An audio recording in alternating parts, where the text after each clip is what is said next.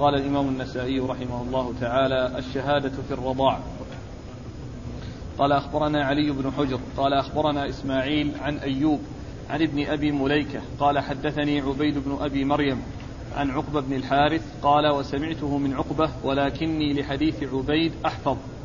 قال تزوجت امرأة فجاءتنا امرأة سوداء فقالت إني قد أرضعتكما فأتيت النبي صلى الله عليه وآله وسلم فأخبرته. فقلت إني تزوجت فلانة بنت فلان فجاءتني امرأة سوداء فقالت إني قد أرضعتكما فأعرض عني فأتيته من قبل وجهه فقلت إنها كاذبة. قال وكيف بها؟ وقد زعمت أنها قد أرضعتكما دعها عنك. بسم الله الرحمن الرحيم. الحمد لله رب العالمين وصلى الله وسلم وبارك على عبده ورسوله. نبينا محمد وعلى آله وأصحابه أجمعين. أما بعد يقول النسائي رحمه الله الشهادة في الرضاع. آه، الشهادة في الرضاع هي الإخبار عن حصول الرضاع وذلك ممن يعتمد قوله لأهليته وعدالته فإنه يعول على تلك الشهادة. وقد أورد النسائي حديث عقبة بن الحارث عقبة بن الحارث. نعم. عقبة بن الحارث رضي الله تعالى عنه أنه تزوج امرأة فجاءت امرأة سوداء وقالت إنني قد أرضعتكما أي هو ومن تزوجها هو والمرأة التي تزوجها. فجاء إلى النبي صلى الله عليه وسلم فأمره بتركها. ثم أعرض عنه فذهب إليه ولقيه من الجانب الآخر وقال إنها كاذبة. وقال إنها كاذبة. قال كيف؟ قال كيف؟ وقد زعمت. قال وكيف بها وقد زعمت وكيف بها وكيف بها وقد زعمت أنها أرضعتكما أرضعتكما دعها عنك. الرسول صلى الله عليه وسلم لما جاءه أمره بتركها. ثم إنه قال له إنها كاذبة. فالرسول صلى الله عليه وسلم قال كيف بها؟ وقد زعمت أنها أرضعتكما. دعها عنك. يعني دع عنك هذه المرأة التي تزوجتها. يعني دع عنك هذه المرأة التي تزوجتها لأنه وجد مانع يمنع من الزواج وهو الرضاع. وقد قال عليه الصلاة والسلام يحرم من الرضاع ما يحرم من النسب. وهذا فيما إذا كان الشاهد يكون عدلا مأمونا ويكون الرضاع قد وصل إلى الحد الذي يحصل به التحريم. فإذا كان كانت الشهادة على الرضاع بأنها دون الحد دون الخمس وأنها رضعة أو رضعتين أو ثلاثة أو أربع فإنه لا يؤثر لأن الحد الأدنى هو الخمس فما زاد عليها يكون به التحريم وما نقص عنها لا يحصل به تحريم. ثم أيضا يعني كون الشاهد يعني آه، موثوق ومأمون فإذا حصل هذا وهذا فإنه يحصل التحريم بذلك الرضاع ولا يجوز الزواج ولا الاستمرار على ذلك الزواج الذي ثبت أنه حصل الرضاع الذي يقتضي عدم زواج هذين المرتضعين. زواج الرجل بتلك المرأة التي رضع معها من ثدي واحد ومن لبن واحد. ف عن عقب بن الحارث قال تزوجت امرأة فجاءتنا امرأة سوداء فقالت إني قد أرضعتكما. فأتيت النبي صلى الله عليه وآله وسلم فأخبرته فقلت إني تزوجت فلانة بنت فلان. فجاءتني امرأة سوداء فقالت إني قد أرضعتكما. فأعرض عني. فأتيته من قبل وجهه فقلت إنها كاذبة. قال وكيف بها وقد زعمت أنها قد أرضعتكما. دعها عنك. وفيه أيضا دلالة على أنه يكفي في ذلك شهادة المرأة الواحدة. شهادة المرأة الواحدة في ذلك وأنه لا يحتاج إلى عدد أكثر من الواحد. فإذا حصل حصلت الشهادة ممن هو محل لها وفيه الأهلية لها لا سيما في هذه الأمور التي غالبا ما تكون من النساء والتي يطلع عليها النساء وهي مسائل الرضاع فإن ذلك يكون كافيا ومعتبرا لأن النبي صلى الله عليه وسلم اكتفى بشهادة هذه المرأة وأمره بأن يدعها وأن يتركها. وقد أخذ بعض أهل العلم بظاهر هذا الحديث وقالوا إنه لا يجوز الزواج ممن تكون كذلك ولا الاستمرار في الزواج إذا ثبت أن الرضاعة قد حصل. وكثير وجمهور أهل العلم قالوا إن الرسول صلى الله عليه وسلم إنما أرشده إلى ما هو الأحوط وإلى ما هو الأولى.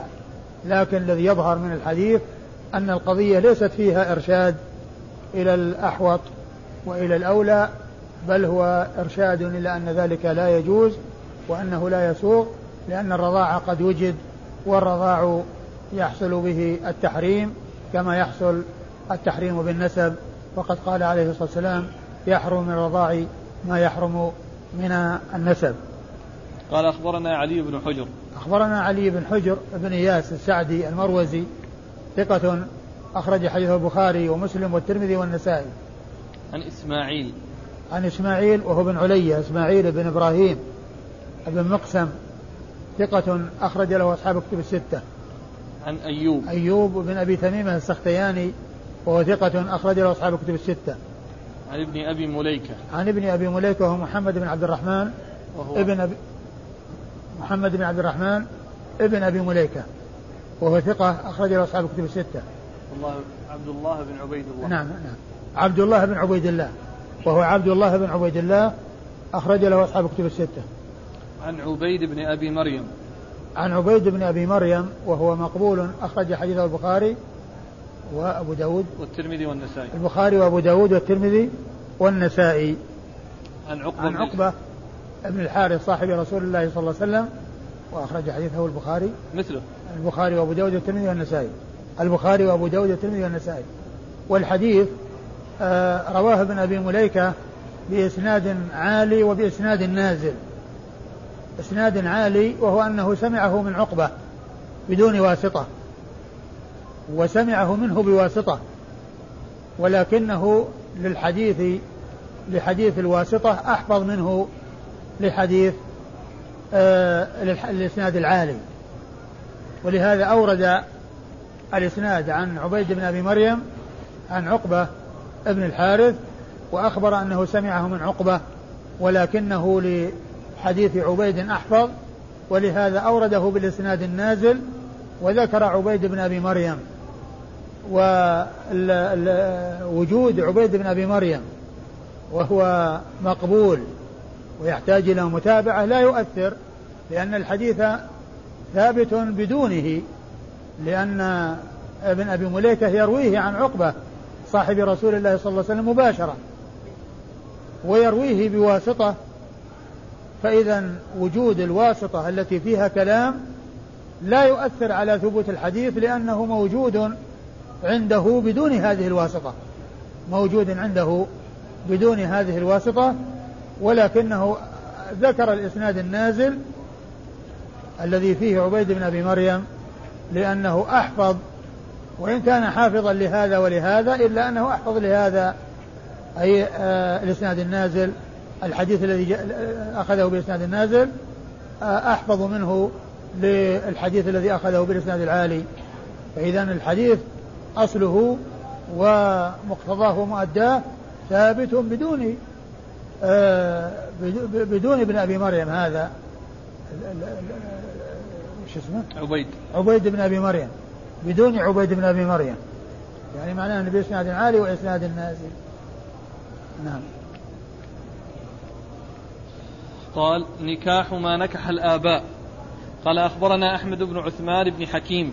قال حدثنا أبو نعيم. قال حدثنا الحسن بن صالح عن السدي عن عدي بن ثابت عن البراء رضي الله عنه أنه قال لقيت خالي ومعه الراية فقلت أين تريد؟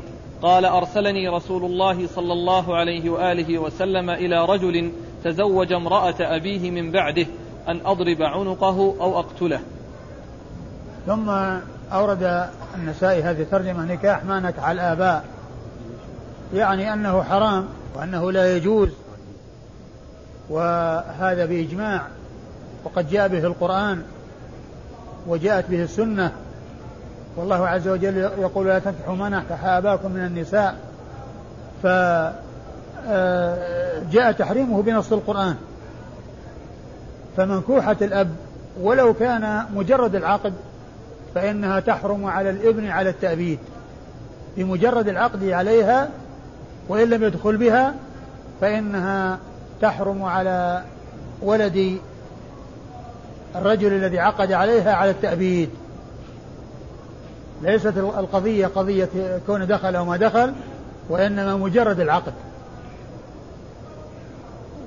فهذا الحكم جاء بالقرآن بنص القرآن. وقد أورد النسائي حديث البراء بن عازب رضي الله عنه أنه لقي خاله ومعه الراية فعرف أنه أمير للجماعة الذين هو فيهم لأن كون معه الراية يعني أنه هو الأمير. فسأله أين تذهب؟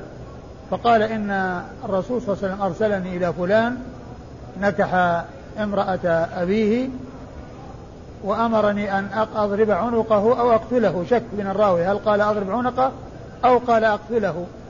والنتيجة واحدة وإنما الكلام في أي العبارتين أي أو أي اللفظين قالها رسول الله صلى الله عليه وسلم. هل قال يضرب عنقه أو قال أنه يقتله؟ والنتيجة واحدة ولكنه آه، إشارة إلى عدم الجزم بأي اللفظين.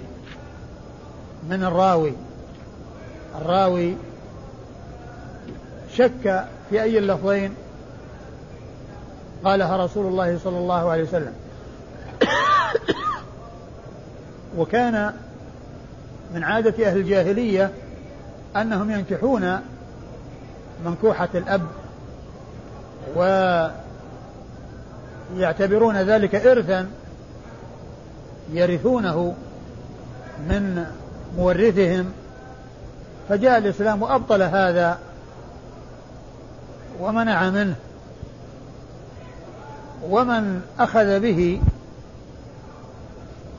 واستحله فإنه يكون مرتدا ويقتل على الردة لأنه أنكر شيئا معلوما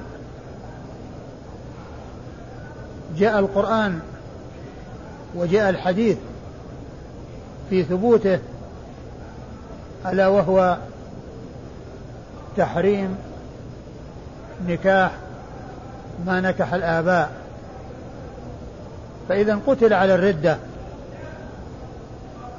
المسلم الذي يستحل منكوحة الأب ويتزوجها وهو يعلم فإنه يكون مرتدا ويقتل على الردة.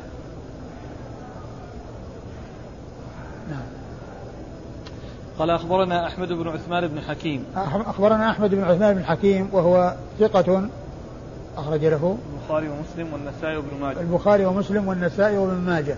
عن أبي نعيم. عن أبي نعيم الفضل بن دكين الكوفي وهو ثقة أخرج له أصحاب الكتب الستة وهو مشهور بكنيته أبو نعيم. عن الحسن بن صالح. عن الحسن بن صالح بن حي وهو ثقة أخرج حديثه البخاري في الأدب المفرد ومسلم وأصحاب السنة الأربعة. عن السدي. عن السدي وهو إسماعيل بن عبد الرحمن. وهو إسماعيل بن عبد الرحمن. إسماعيل بن عبد الرحمن وهو ثقة. صدوق يهم ورمي بالتشيع. وهو صدوق يهم. أخرج له مسلم وأصحاب السنن. أخرج له مسلم وأصحاب السنن الأربعة. عن عدي بن ثابت. عن عدي بن ثابت وهو ثقة. أخرج له أصحاب الكتب الستة. عن البراء. عن البراء بن عازب رضي الله تعالى عنه صاحب رسول الله. عليه الصلاة والسلام صحابي ابن صحابي وحديثه أخرجه أصحاب الكتب الستة. عن خاله. ها؟ عن خاله. عن خاله. إيه؟ عن- آه، آه، شو يقول؟ عن عن البراء. عن البراء قال لقيت خالي ومعه الراية. أيوه. قال لقيت خالي ومعه الراية وخاله هو أبو بردة ابن؟ ابن نيار. أبو بردة بن نيار وحديثه أخرجه أصحاب الكتب. ما أدري. لعله أصحاب الكتب هذا هو صاحب صاحب الأضحية ال- الذي ذبح قبل الصلاة. أخرج له أصحاب السنن. بس؟ ها؟ إي نعم. أخرج له أصحاب السنن نعم. أخرج له أصحاب السنن. وهو الذي صاحب الأضحية التي آه، ذبح أضحيته قبل الصلاة. والرسول صلى الله عليه وسلم قال له شاتك شاة لحم. قال أخبرنا عمرو بن منصور قال حدثنا عبد الله بن جعفر قال حدثنا عبيد الله بن عمرو عن زيد عن علي بن ثابت عن يزيد بن البراء عن أبيه رضي الله عنه قال أصبت عمي ومعه راية فقلت أين تريد؟ قا- فقال بعثني رسول الله صلى الله عليه وآله وسلم إلى رجل نكح امرأة أبيه فأمرني أن أضرب, أن أضرب عنقه وآخذ ماله. ثم ورد النسائي حديث البراء بن عازم من طريق أخرى وفيه ما في الذي قبله أنه يضرب عنقه ويأخذ ماله. يعني بالإضاءة وهذا فيه إضافة أخذ المال. وهذا على أنه فيء لأن الفيء لأن المرتد لا يورث. وإنما ماله يكون فيئا في فيئا للمسلمين. فهذا الذي فعل هذا الفعل قتل على الردة وأخذ ماله. والرسول صلى الله عليه وسلم بعث إليه من يقوم بهذه المهمة وهي القتل وأخذ المال لأنه مرتد بذلك عن دين الإسلام. نعم. قال أخبرنا عمرو بن منصور. عمرو بن منصور النسائي ثقة أخرج حديثه النسائي وحده. عن عبد الله بن جعفر. عن عبد الله بن جعفر الرقي وهو ثقة أخرج له أصحاب الكتب. وهو ثقة أخرج له أصحاب الكتب الستة. عن نعم. عبيد الله بن عمرو الرقي وهو ثقة أخرج له أصحاب الكتب. نعم ثقة ربما وهم أيوه أخرج له أصحاب الكتب وهو ثقة ربما وهم أخرج له أصحاب الكتب الستة. عن عن زيد وهو بن أبي أنيسة وهو ثقة أيضا أخرج له أصحاب الكتب الستة. عن عدي بن ثابت عن يزيد بن البراء عن عدي بن ثابت وقد مر ذكره عن يزيد بن البراء وهو صدوق أخرج له أبو داود والنسائي. وهو صدوق أخرج له أبو داود والنسائي عن البراء بن عازب وقد مر ذكره. هنا عن عمه. عن عمه. قال أصبت عمي ومعه راية أيوه. فقلت أين تريد؟ وهنا قال خالة. نعم. إيه. ال- التقريب في المبه... فصل المبهمات. ها؟ التقريب في فصل ها. المبهمات. ها؟ يقول البراء بن عازب عن عمه ورمز له بدال وسين أيوه. في قتل الرجل الذي نكح امرأة أبيه أيوه. وقيل عن خاله أيوه. ورمز له تاء سين قاف فأما عمه فلم أر من سماه. وأما خاله فجاء أنه أبو بردة بن نيار. وجاء في هذا الحديث أنه الحارث بن عمرو. الحارث بن عمرو؟ يقول هكذا. وجاء في هذا الحديث أنه الحارث بن عمرو عند النس عند ابن ماجه قاف. ها. وفي رواية عن البراء عن ناس. وهو في النسائي. عن ناس؟ الناس نعم. وفي رواية عنه عن رهط وهو في النسائي. على كل ما ندري يعني فيما يتعلق ب يعني آه، هل هو عم أو خال. هي القصة في الغالب إنها واحدة. أو القصة هي واحدة. لكن يعني أيهما أثبت وأيها أولى. ويمكن أن يكون عما وأن يكون خالا يعني خالا من جهة النسب وعم من جهة المصاهرة وما إلى ذلك. يحتمل. فيكون الرمز له بأربعة هو تجميع لهذه الروايات. نعم. الرمز له بر- برقم أربعة إيه. تجميع لهذه الرواية اي نعم. يعني معناه إنه شيء واحد صح. يعني معناه إنه هو شخص واحد أيوه هذا ما حصل إلا في طبعة أبو الأشبال إيه. أما محمد عوامة ما رمز يعني عمه رمز له دال سين وخاله رمز له بتاء سين إيه. قال تأويل قول الله عز وجل والمحصنات من النساء إلا ما ملكت أيمانكم قال أخبرنا محمد بن عبد الأعلى قال حدثنا يزيد بن زريع قال حدثنا سعيد عن قتادة عن أبي الخليل عن أبي علقمة الهاشمي عن أبي سعيد الخدري رضي الله عنه أن نبي الله صلى الله عليه وآله وسلم بعث جيشا إلى أوطاس فلقوا عدوا فقاتلوهم وظهروا عليهم فأصابوا لهم سبايا لهن أزواج في المشركين. فكان المسلمون تحرجوا من غشيانهم من غشيانهن فأنزل الله عز وجل والمحصنات من النساء إلا ما ملكت أيمانكم أي هذا لكم حلال إذا انقضت عدتهن. ثم ورد النسائي هذه الترجمة وهي تأويل قول الله عز وجل والمحصنات من النساء إلا ما ملكت أيمانكم. أي تفسير هذه الآية والمقصود منها أن المحصنات أي المزوجات ذوات الأزواج هن حرام على غير أزواجهن وهذه الحرمة كما هو معلوم مؤقتة لأنها ما دامت في عصمة الرجل فهي حرام على على رجل آخر لأنها ذات زوج. فلا تزوج وهي ذات زوج. ولكن هذه الحرمة مؤقتة. يعني معناه أنه لو مات عنها أو طلقها فإنها تحل. وإنما هذا التحريم ما دام أنها في عصمة رجل. ولكن يستثنى من ذلك أي يعني تحريم المحصنات المزوجات ذوات الأزواج ملك اليمين. الإنسان إذا ملك يعني امرأة فإنه يكون له بضعها حلال له ولكن بعد آه، اعتدادها واعتدادها إنما هو بحيضة. يعني إذا سبيت فإنها وهي ذات زوج فإنها تحل لمن يعني للسابي وتحل لمن هي له من من من من, من الجيش. إذا مر حيضة عليها حتى يتبين سلامة رحمها من أن يكون فيه ولد تعتد بحيضة واحدة. فإذا قول الله عز وجل المحصنات من النساء معطوف على قوله حرمت عليكم أمهاتكم. حرمت عليكم أمهاتكم وبناتكم ثم قال وأن تجمعوا بين اختين لما قد ثم قال والمحصنات. فهي من جملة المعطوفات على المحرمات في قوله حرمت عليكم أمهاتكم. وهي مثل الجمع بين الأختين تحريم مؤقت. الجمع بين الأختين هو تحريم مؤقت وليس بدائم ما دامت آه، آه، الأخت في العصمة فأختها حرام عليه. وإذا ماتت الأخت أو طلقت وخرجت من العدة فإن أختها تحل له. وهذا كذلك المحصنات من النساء محرمات مؤقتا ما دمن في عصمة الأزواج. فإذا مات أزواجهن أو طلقن وخرجنا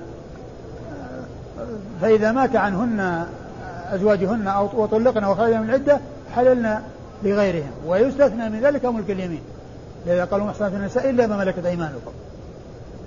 فتكون حلالا بعد أن يمضي حيضة واحدة عليها يتبين سلامة رحمها من أن يكون به ولد. فهذا هو تأويل قول الله عز وجل والمحصنات. وكان سبب نزول ذلك نزول الآية أنهم تحرجوا من غشيانهن وهن ذوات أزواج. فنزلت الآية يعني أنهن يكن حلالا لهم إذا انتهت العدة. والعدة هي حيضة واحدة في حق المسبية قال أخبرنا محمد بن عبد الأعلى. أخبرنا محمد بن عبد الأعلى وهو ثقة أخرج حديث مسلم وأبو داود في القدر والترمذي والنسائي وابن ماجه. عن يزيد بن زريع. عن يزيد بن زريع وهو ثقة أخرج له أصحاب الكتب الستة. عن سعيد. عن عن قتادة؟ نعم. عن سعيد هو بن أبي عروبة وهو ثقة أخرج له أصحاب كتب الستة. عن قتادة بن دعامة السدوسي ثقة أخرج له أصحاب كتب الستة. عن أبي الخليل. عن أبي الخليل وهو صالح ابن أبي مريم. أبي الخليل وهو ثقة أو صدوق. في التقريب قال وثقه ابن معين والنسائي. نعم ثقة. أخرج له أصحاب الكتب. أخرج الكتب؟ نعم. أخرج له أصحاب الكتب الستة. عن أبي علقمة الهاشمي. عن أبي علقمة الهاشمي و وهو صحابي أخرج له. البخاري. عن علقمة الهاشمي. عن من؟ عن أبي سعيد الخدري. عن عن أبي علقمة الهاشمي وهو صحابي خرج له من؟ البخاري في جزء القراءة ومسلم وأصحاب السنن. البخاري في جزء القراءة ومسلم وأصحاب السنن الأربعة عن أبي سعيد. عن أبي سعيد الخدري سعد بن مالك بن سنان مشهور بكنيته ونسبته وهو أحد السبعة المعروفين بكثرة الحديث عن النبي صلى الله عليه وسلم. أبو علقمة صحابي؟ لا لا. أبو علقمة الفارسي المصري مولى بني هاشم ويقال حليف الأنصار ثقة أيوة ثقة. وكان قاضي أفريقية. أيوة. من كبار الثالثة. أخرج له. كما قلنا البخاري في جزء القراءة ومسلم وأصحاب السنة. أيوة وهو ثقة أخ... هو ثقة ليس بصحابي وإنما هو تابعي يروي عن الصحابة. أخرج له البخاري في جزء القراءة ومسلم وأصحاب السنة الأربعة. قال باب الشغار. قال أخبرنا عبيد الله بن سعيد. قال حدثنا يحيى عن عبيد الله. قال أخبرني نافع عن ابن عمر رضي الله عنهما أن رسول الله صلى الله عليه وآله وسلم نهى عن الشغار. ثم ورد النسائي هذه الترجمة وهي باب الشغار.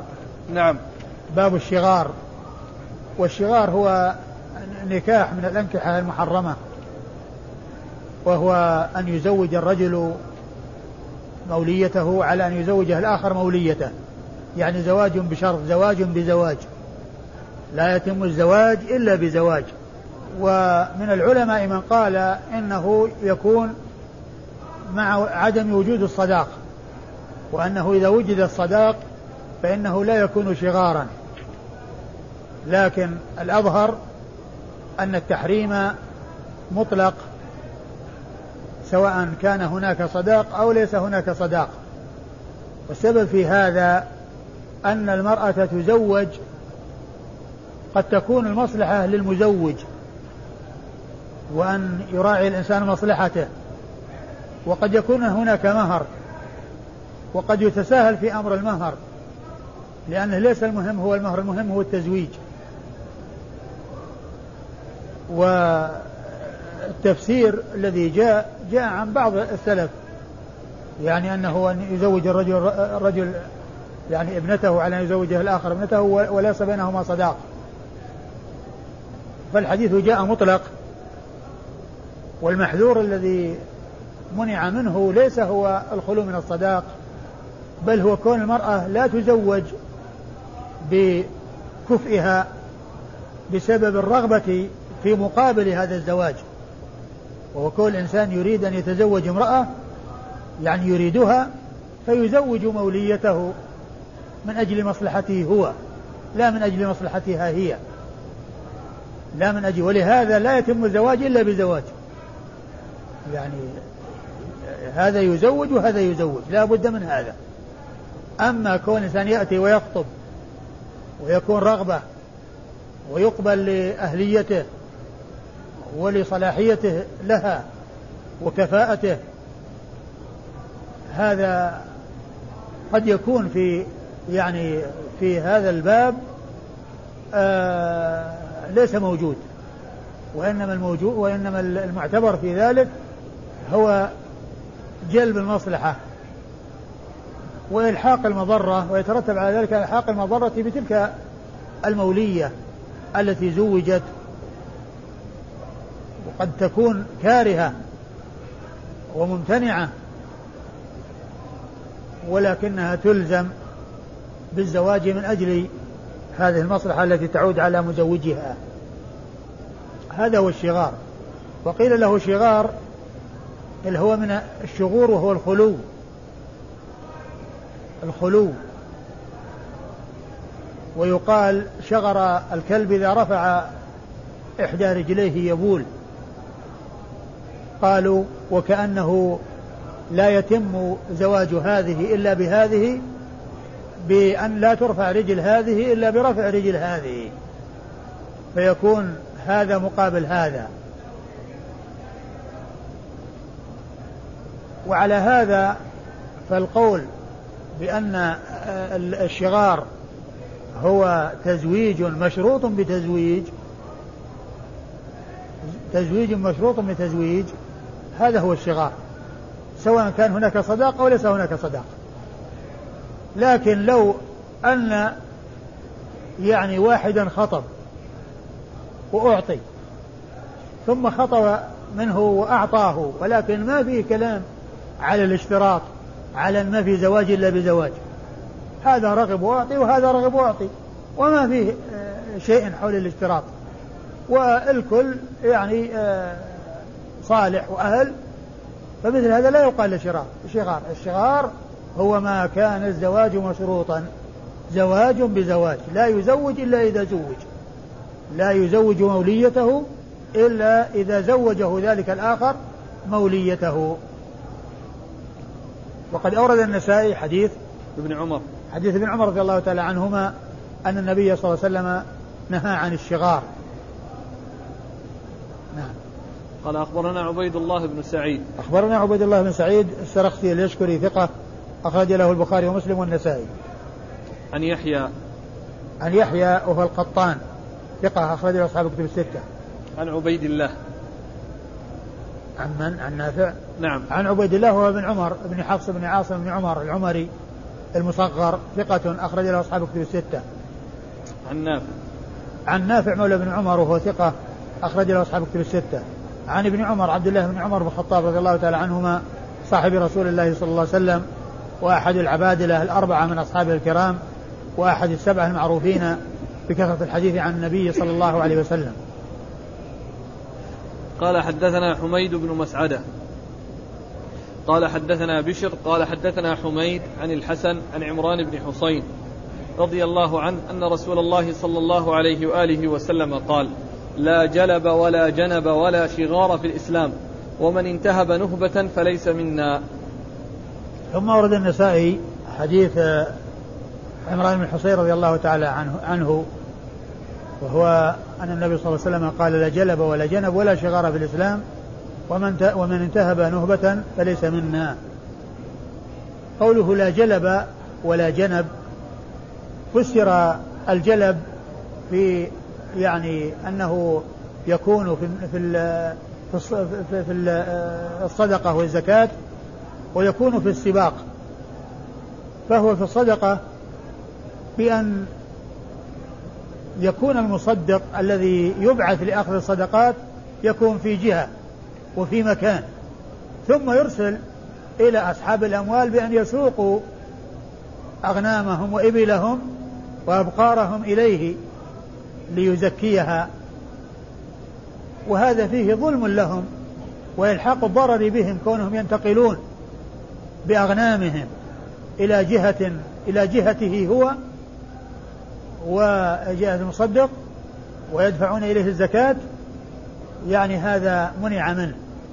بل العامل يذهب إليهم على مياههم وأماكنهم حتى لا يلحق بهم ضرر في انتقالهم إليه بل هو ينتقل إليهم.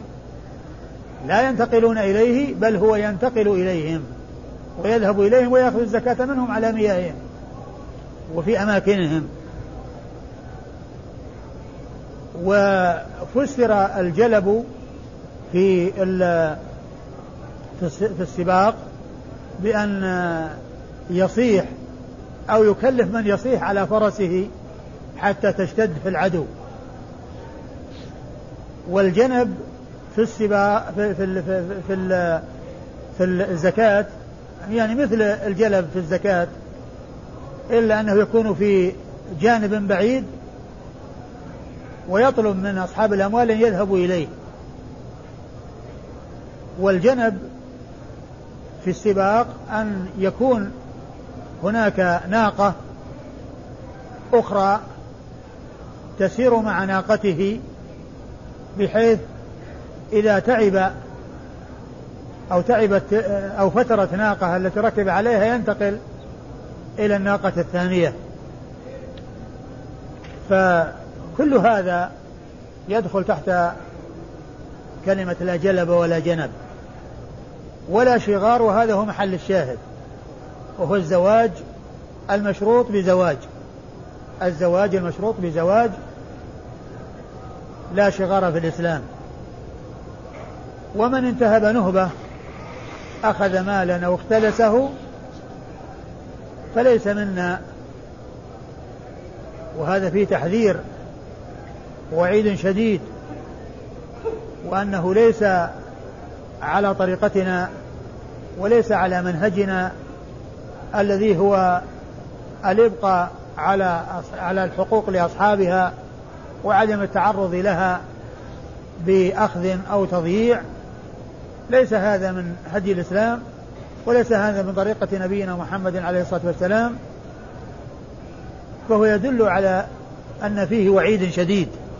في حق من انتهب النهبة أي أخذ المال الذي لا يستحقه على سبيل الاختلاس أو غيره أو نحو ذلك. نعم. قال حدثنا حميد بن مسعدة. أخبرنا حميد حدثنا حميد بن مسعدة وهو صدوق أخرج حديثه مسلم وأصحاب السنة الأربعة. عن بشر. عن بشر بن المفضل وهو ثقة أخرج له أصحاب كتب الستة. عن حميد. عن حميد بن أبي حميد الطويل وهو ثقة أخرج له أصحاب كتب الستة. عن الحسن. عن الحسن بن أبي الحسن البصري ثقة فقيه أخرج له أصحاب كتب الستة. عن عمران بن حسين. عن عمران بن حسين أبو نجيد صاحب رسول الله عليه الصلاة والسلام وحديثه أخرجه أصحاب كتب الستة. قال أخبرنا علي بن محمد بن علي قال حدثنا محمد بن كثير عن الفزاري عن حميد عن أنس رضي الله عنه أنه قال قال رسول الله صلى الله عليه وآله وسلم لا جلب ولا جنب ولا شغار في الإسلام. قال أبو عبد الرحمن هذا خطأ فاحش والصواب حديث بشر. ثم أورد النسائي حديث أنس. حديث أنس رضي الله تعالى عنه. وهو مثل الذي قبله فيما يتعلق بالأمور الثلاثة التي هي لا جلب ولا جنب ولا شغار في الإسلام. والحديث الذي قبله فيه النهبة إضافة إليه. و فهو مثل ما تقدم قبله في الإسناد. قال أخبرنا علي بن محمد بن علي. أخبرنا علي بن محمد بن علي المصيصي وهو ثقة. نعم. أخرج له. النسائي وحده. وهو ثقة أخرج حديثه النسائي وحده. عن محمد بن كثير وهو المصيصي وهو صدوق كثير الغلط. أخرج حديثه أبو داود والترمذي والنسائي. أبو داود والترمذي والنسائي. عن الفزاري. عن الفزاري وهو أبو إسحاق وهو إبراهيم محمد. نعم. وهو إبراهيم محمد أبو إسحاق الفزاري وهو ثقة أخرج أصحاب الكتب. نعم. أخرج له أصحاب الكتب الستة وقد مر ذكرهما. قال أبو عبد الرحمن هذا خطأ فاحش والصواب حديث بشر. يعني آه يعني أن حديث بشر الذي تقدم هو عن عمران بن حسين أن هذا هو الصواب. عن عمران بن حسين إيه بس في قبله يعني مثلا بشر قال حدثنا حميد عن الحسن عن عمران. أي نعم. وهنا الفزاري قال عن حميد عن أنس. نعم. يعني هناك عن عمران وهنا عن عن أنس. نعم. قال تفسير الشغار. قال أخبرنا هارون بن عبد الله. قال حدثنا معن قال حدثنا مالك عن نافع. حاء والحارث بن مسكين قراءة عليه وأنا أسمع. عن ابن القاسم. قال عن ابن القاسم قال قال مالك حدثني نافع عن ابن عمر رضي الله عنهما أن رسول الله صلى الله عليه وآله وسلم نهى عن الشغار. والشغار أن يزوج الرجل الرجل ابنته على أن يزوجه ابنته وليس بينهما صداق. ثم أورد النسائي تفسير الشغار. يعني آه، ذكر ما جاء في تفسيره عن بعض السلف. وقد أورد فيه آه، حديث آه، ابن عمر رضي الله تعالى عنهما نهى رسول الله صلى الله عليه وسلم عن الشغار ثم قال والشغار أن يزوج الرجل ابنته على أن يزوج الآخر ابنته ولا صداق بينهما. يعني معناه في شرط فيه شرط الزواج شرط التزويج و... وليس فيه مهر. يعني مك... يعني مشتمل على شيئين أن يكون هناك اشتراط تزويج وأن لا مهر بينهما لا صداقة بينهما. وهذا اللفظ مدرج وليس من كلام النبي صلى الله عليه وسلم الذي هو التفسير تفسير الشغار. وإنما هو من من كلام نافع نعم. نعم. من كلام نافع. يعني مدرج من كلام نافع يفسر فيه الشغار فليس من كلام النبي صلى الله عليه وسلم. والمدرج هو أن يذكر مع الحديث شيء ليس من كلام النبي صلى الله عليه وسلم دون أن يكون هناك شيء يميز أنه ليس من كلام النبي صلى الله عليه وسلم. أما لو جاء تمييز وأنه قال فلان كذا اتضح الأمر أنه لا إدراج. وإنما الإدراج يكون فيما إذا ضم كلام غير الرسول صلى الله عليه وسلم إلى كلام الرسول وأوهم أنه كل كلام الرسول صلى الله عليه وسلم. هذا هو المدرج. وأما إذا نص على صاحب الكلام الذي هو ليس كلام الرسول صلى الله عليه وسلم فإنه لا إدراج. وهنا اللفظ مدرج. لأن قال نهى الرسول عن الشغار والشغار كذا وكذا. يعني كأن الرسول صلى الله عليه وسلم هو الذي فسر الشغار. لكن هذا التفسير ليس للنبي صلى الله عليه وسلم وإنما هو لنافع أحد رواة الحديث. نعم. قال أخبرنا هارون بن عبد الله. أخبرنا هارون بن عبد الله الحمال البغدادي ثقة أخرج له مسلم وأصحاب السنة الأربعة. عن معن. عن معن بن عيسى وهو ثقة أخرج له أصحاب كتب الستة. عن مالك عن نافع. عن مالك آه، ابن أنس إمام دار الهجرة. ونافع مولى ابن عمر عن ابن عمر وقد مر ذكرهما. حاء والحارث بن مسكين قراءة. حاء والحارث المسكين الحارث المسكين آه شيخ النسائي ثقة أخرج حديث أبو داود والنسائي. عن ابن القاسم. عن ابن القاسم عبد الرحمن بن القاسم صاحب الإمام مالك. وحديثه أخرجه البخاري وأبو داود في المراسيل والنسائي. عن مالك عن نافع عن ابن عمر. عن مالك عن نافع عن ابن عمر. نعم. قال أخبرنا محمد بن إبراهيم وعبد الرحمن بن محمد بن سلام. قال حدثنا إسحاق الأزرق عن عبيد الله عن أبي الزناد عن الأعرج عن أبي هريرة رضي الله عنه أنه قال نهى رسول الله صلى الله عليه وآله وسلم عن الشغار. قال عبيد الله والشغار كان الرجل يزوج ابنته على أن يزوجه أخته. ثم ورد النسائي حديث أبي هريرة. أبي هريرة؟ نعم. حديث أبي هريرة رضي الله عنه أن النبي صلى الله عليه وسلم نهى عن الشغار. قال عبيد الله يعني أحد رواة الحديث والشغار أن يزوج الرجل أخته على أن يزوجه الآخر ابنته. وما ذكر الصداق فيما بينهما؟ ما ذكر الصداق فيما بينهما؟ يعني معناه أن مجرد الاشتراط وأن يكون التزويج مشروط بتزويج هذا هو الشغار. وهذا هو الأوضح. والأظهر يعني في تفسير الشغار لأنه كما عرفنا يمكن أن يوجد الصداق ولكن لا يلاحظ مصلحة المولية وإنما يلاحظ الإنسان الذي هو الولي مصلحته بأن يشترط أن يزوج في مقابل أن يزوج. يعني يزوج موليته على أنه هو يتزوج. في مقابل هذه المولية التي هو وليها. فيكون زواجه ما جاء يعني رغبة وإنما جاء رغبة في من يريد أن يزوجها فزو فتكون تلك المرأة التي زوج إياها والتي قد يعني لا يكون كفءا لها لكن بسبب الحصول على موليته قد يتغاضى ويتنازل ويزوج. هذا فيما إذا كان بعض الناس ينظر إلى مصلحته ولا ينظر إلى مصلحة غيره. نعم. قال أخبرنا محمد بن إبراهيم. أخبرنا محمد بن إبراهيم. هنا قال محمد بن إبراهيم. ومن شيوخ النسائي محمد بن إبراهيم بن صدران. وهو صدوق أخرج حديثه. أظن أبو داود الترمذي والنسائي. لكن الذي في تحفة الأشراف آه، محمد بن إسماعيل بن إبراهيم اللي هو بن علية المشهور أبوه بن علية فيكون منسوبا إلى جده.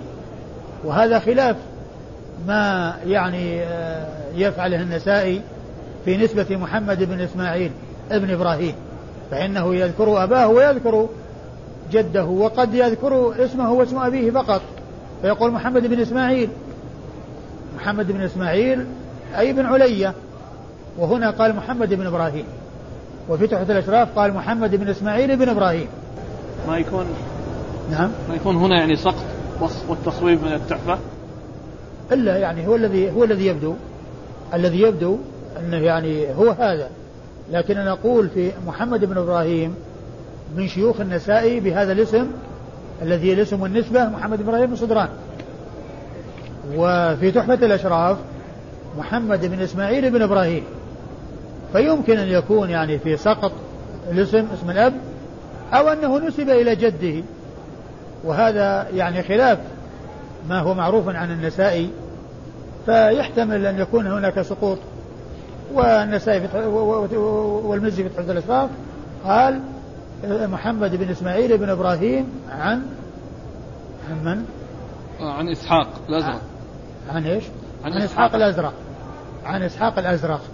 وعلى هذا فالذي يظهر أنه مثل ما قال المزي في تحفة الأشراف أنه محمد بن إسماعيل بن إبراهيم وهو وهو ثقة أخرج حديثه النسائي وحده.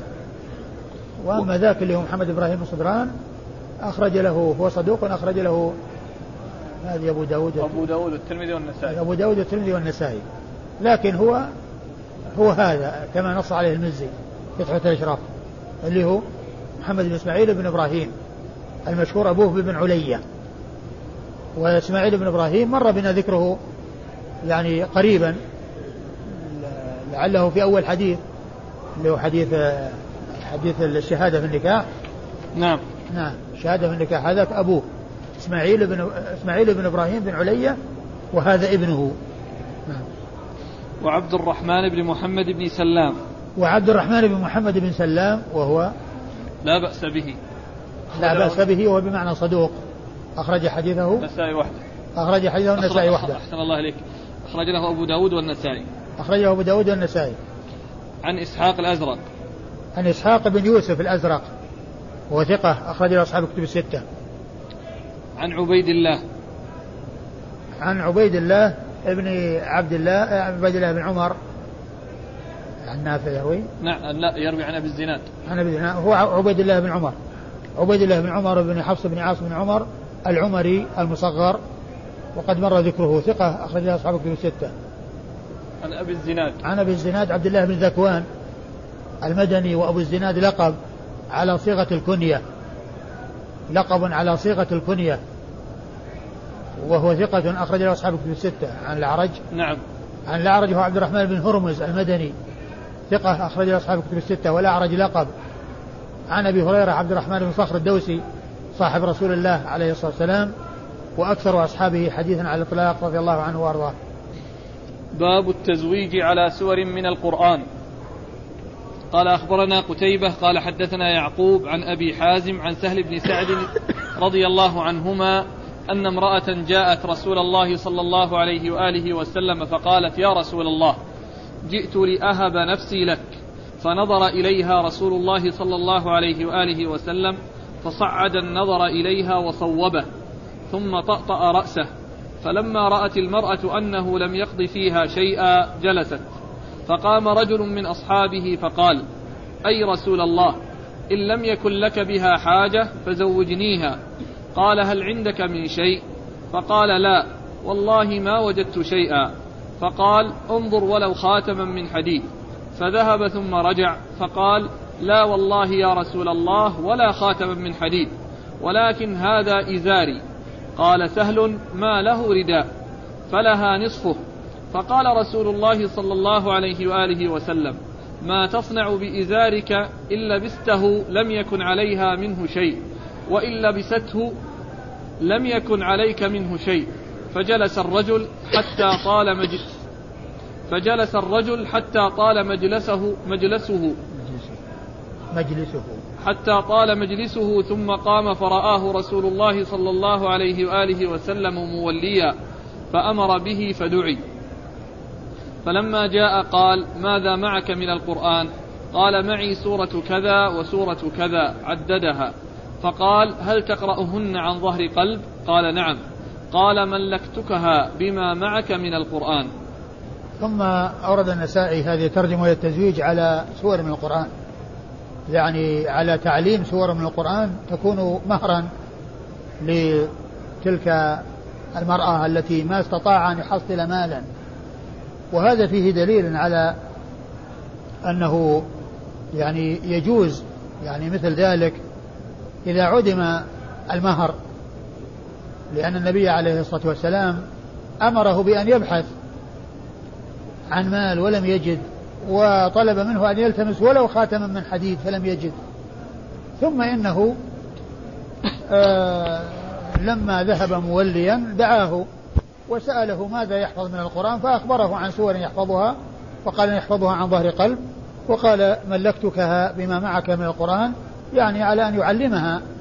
وأن آه، ينفعها يعني بهذا الذي عنده بأن يعلمها إياه فتكون تلك المنفعة هي التي حصل عليها التزويج وهي بمنزلة المهر. يعني لما لم يوجد المال انتقل إلى المنفعة. لما لم يوجد المال يعني يكون مهرا انتقل إلى المنفعة التي تكون مهرا وهي كونه يعني يجلس لها ويعلمها آه هذه السور التي آه أمره الرسول صلى الله عليه وسلم بأن التي زوجه الرسول صلى الله عليه وسلم آه هذه المرأة على ما معه من القرآن. يعني على أن يعلمها إياه. على أن يعلمها إياه فتكون تلك المنفعة. قامت مقام المهر الذي لم يستطع الحصول حتى ولا على خاتم من حديد. وهو يدل على ما كان عليه أصحاب الرسول صلى الله عليه وسلم من قلة ذات اليد. وأن الواحد منهم يعني لا يكون عنده إلا إزار يواري عورته. وفي هذا الحديث أنه قال هذا إزاري يعني لها نصفه يعني يملكها نصفه. قال وماذا تصنع به؟ لأنه إن استفاد منه ما استفاد منه غيره وإن استفاد منه غيره ما استفاد منه. ولهذا قال ليس معه رداء مجرد إزار يعني شيء توارى به العورة. يعني شيء توارى به العورة ويدل على ما كان على ما كان عليه أصحاب الرسول من قلة ذات اليد. وهم خير الناس وأفضل الناس رضي الله تعالى عنهم وأرضاهم. ويدل على التزويج بمثل هذا المهر الذي هو المنفعة التي قامت مقام المال حيث لم يوجد المال ولا الشيء اليسير التافه من المال الذي هو خاتما من حديد. الذي هو خاتما من حديد. تقرأ الحديث مرة ثانية. عن سهل بن سعد رضي الله عنهما أن امرأة جاءت رسول الله صلى الله عليه وآله وسلم فقالت يا رسول الله جئت لأهب نفسي لك. فنظر إليها رسول الله صلى الله عليه وآله وسلم فصعد النظر إليها وصوبه. هذه المرأة جاءت الرسول صلى الله عليه وسلم وقالت جئت أهب نفسي لك. وهذا يعني يدل على ما كان عليه يعني آه، بعض الصحابيات من الحرص على القرب من الرسول صلى الله عليه وسلم وأن الواحدة تأتي وتهب نفسها لأنها تريد أن تكون أن تظفر بهذا الشرف وبهذا الفضل التي الذي هو كونها تكون في عصمة الرسول صلى الله عليه وسلم الذي هو خير الناس عليه الصلاة والسلام. ولتكون من أمهات المؤمنين اللاتي لهن منزلة ولهن اتصال بالرسول صلى الله عليه وسلم يمكنهن من تلقي السنن و ونقلها إلى الناس. والرسول صلى الله عليه وسلم لما عرضت عليه نفسها صوب فيها النظر و وإيش صوب فيها. صعد النظر إليها. صعد فيها النظر وصوبه. يعني ما نظر إليها ثم يعني من فوق حتى نظر إلى أعلاها وإلى أسفلها. يعني رآها بأكملها. صعد حتى يرى أعلاها وصوبه حتى يرى يعني رجليها. ثم إنه يعني سكت ولم يجبها بشيء. وكأنه صلى الله عليه وسلم ما له رغبة فيها. وهذا ومن أجل ذلك ما ردها ولكنه سكت. فقام رجل من الحاضرين وتكلم بأدب وقال إن لم تكن لك حاجة فيها يا رسول الله زوجنيها إن لم تكن لك حاجة. هكذا قدم بهذا التقديم إن لم تكن لك حاجة فزوجنيها. وكأنه فهم أنه لا حاجة له فيها ومن أجل ذلك سكت. فالرسول صلى الله عليه وسلم طلب منه يعني هل يجد مالا؟ فقال لا. قال ابحث ولو عن خاتم من حديد. فقال ولا خاتم من حديد. ثم جلس وأطال المجلس. ثم انصرف هذا الرجل. ولما ولى دعاه النبي صلى الله عليه وسلم وسأله عن ما يحفظ من سور القرآن فأخبره بأنه يحفظ سورة كذا وكذا وقال عن ظهر قلب ثم قال ملكتكها بما معك من القرآن يعني على أن يعلمها.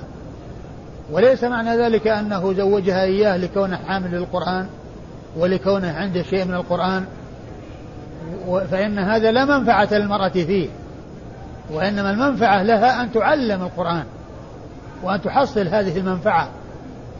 فزوجها الرسول على ذلك. نعم. وهذا هو محل الشاهد. التزويج على سور على سور من القرآن قال أخبرنا قتيبة قتيبة ابن سعيد ابن طريف البغلاني ابن جميل بن طريف البغلاني ثقة أخرج له أصحاب الكتب الستة. عن يعقوب عن يعقوب بن عبد الرحمن القاري وهو ثقة أخرج له أصحاب الكتب الستة إلا ابن ماجه. نعم. أصحاب الكتب الستة إلا ابن ماجه. عن أبي حازم. عن أبي حازم سلمة بن دينار وهو ثقة أخرج له أصحاب الكتب الستة. عن سهل بن سعد. عن سهل بن سعد الساعدي رضي الله تعالى عنه وكنيته أبو العباس. ويقال إنه ليس في الصحابة من يكنى ابي العباس إلا هو وعبد الله بن عباس. هو وعبد الله بن عباس رضي الله تعالى عنهما فكل واحد منهما كنيته أبو العباس. والله تعالى أعلم وصلى الله وسلم وبارك على عبده ورسوله نبينا محمد وعلى آله وأصحابه أجمعين.